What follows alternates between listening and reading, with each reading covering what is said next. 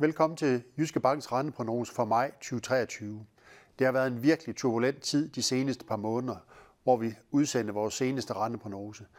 Mere eller mindre lige efter, jamen så kom der stor bankuro, især fra USA. Regionale banker er kommet betydeligt under pres, og det har virkelig været med til at presse renterne markant lavere, især i USA, hvor de helt korte renter er faldet over 100 basepunkter i de seneste par måneder. Renter har godt nok været betydeligt lavere end det, vi egentlig ser i dag, fordi situationen har egentlig set endnu værre ud, hvor der også kom spillover til Europa, hvor vi også har set bankro, men det ser ud som om, at det er betydeligt mere inddæmmet i Europa, hvor der ikke rigtig har været så stor øh, polemik, som det der stadigvæk er i, i USA. Det så dog ud som om, at situationen er kommet mere under kontrol, og markedet har ligesom accepteret, at det er mere nogle enkeltstående tilfælde, end det er en generel problematik i hele sektoren.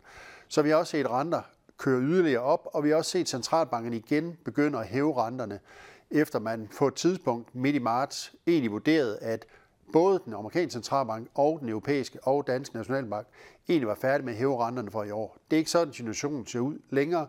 De hævede altså både renterne både i marts, men også i maj. Tempoet eller størrelsen af renteforholdelserne er godt nok blevet sat ned, også fra ECB og Nationalbanken. Gået fra 50 basepunkter i marts til 25 i maj i sidste uge. Og, men det betyder ikke, at de er helt færdige med at sætte renterne op, og det er også de signaler, der især kommer fra den europæiske centralbank, at inflationen stadigvæk er alt for høj, og man stadigvæk har bekymring omkring, hvor hurtigt den egentlig kommer ned igen. Så man signalerer stadigvæk, at renterne de skal hæves yderligere i ECB. Den amerikanske centralbank er lidt mere mudret i meldingerne. De er meget dataafhængige. Det er ECB også, men ECB er altså stadigvæk mere i den højagtige retorik, hvor man signalerer, at der helt sikkert kommer renteforholdelser i de kommende måneder. Og det er også det, der ligger i vores prognose, at ECB og Nationalbanken de kommer til at hæve renten i juni og juli med 25 basepunkter øh, på begge rentemøder. Det vil sige 50 basepunkter mere op. Vi ser altså også den amerikanske centralbank hæve renten i juni. Men det er altså i modsætning til markedet, som egentlig siger, øh, Fed de er færdige med at hæve renterne, og egentlig bare skal til at sætte renterne ned allerede fra september, hvor det er fuldt indprise med en rentenedsættelse på 25 basepunkter. Det er vi altså uenige i. Vi ser stadigvæk, at den amerikanske økonomi er stadigvæk stærk. Der kommer inflationstal i dag, som også er interessante. Inflation på cirka 5% i USA i april. Det er stadigvæk alt for højt for den amerikanske centralbank. Arbejdsmarkedet er også øh, stadigvæk rigtig fornuftigt. En, en jobrapport for april viste en jobvækst på pænt over 200.000, og også en lønvækst eller arbejdsløshed, der, der er øh, rekordlav, i hvert fald i de over 50 år, og også en lønvækst, der stadigvæk er fornuftig. Og det betyder altså, at vi stadigvæk ser, at den amerikanske centralbank, når de har hævet renten i juni, så øh, fastholder de renten året ud, og så øh, når økonomien begynder at være så svag ind øh, i 2024 eller senere i, i år, jamen så vil man begynde at signalere, at renterne skal ned igen. Men det bliver altså først i løbet af 2024, hvor vi stadigvæk renter, øh, forventer rentenedsættelser på øh, hvert eneste rentemøde med 25 basepunkter.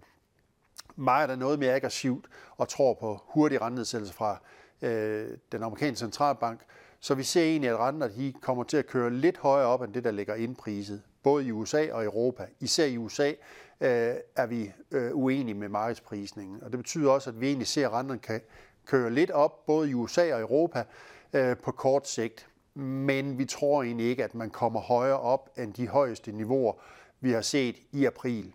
Så der er ikke så langt før rentetoppen er nået. Vi er bare ikke helt derhen endnu. Vi skal først se centralbanken begynde at signalere, at de er ved at være helt færdige med at sætte renterne op.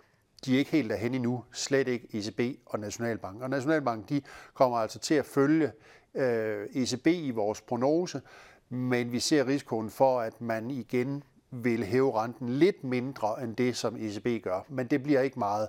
Vi, vi forventer stadigvæk, at Nationalbanken de hæver renten også med 50 basepunkter. Men når vi kommer ind i 2024, så skal pilen den anden vej, så er det rentenedsættelsen, der er på agendaen, hvor vi venter tre rentenedsættelser af 25 basispunkter, så vi kommer faktisk lidt op, og så faktisk øh, lidt mere ned i 2024. Det betyder selvfølgelig også, at renter i Danmark, de er også ved at være tæt på toppen.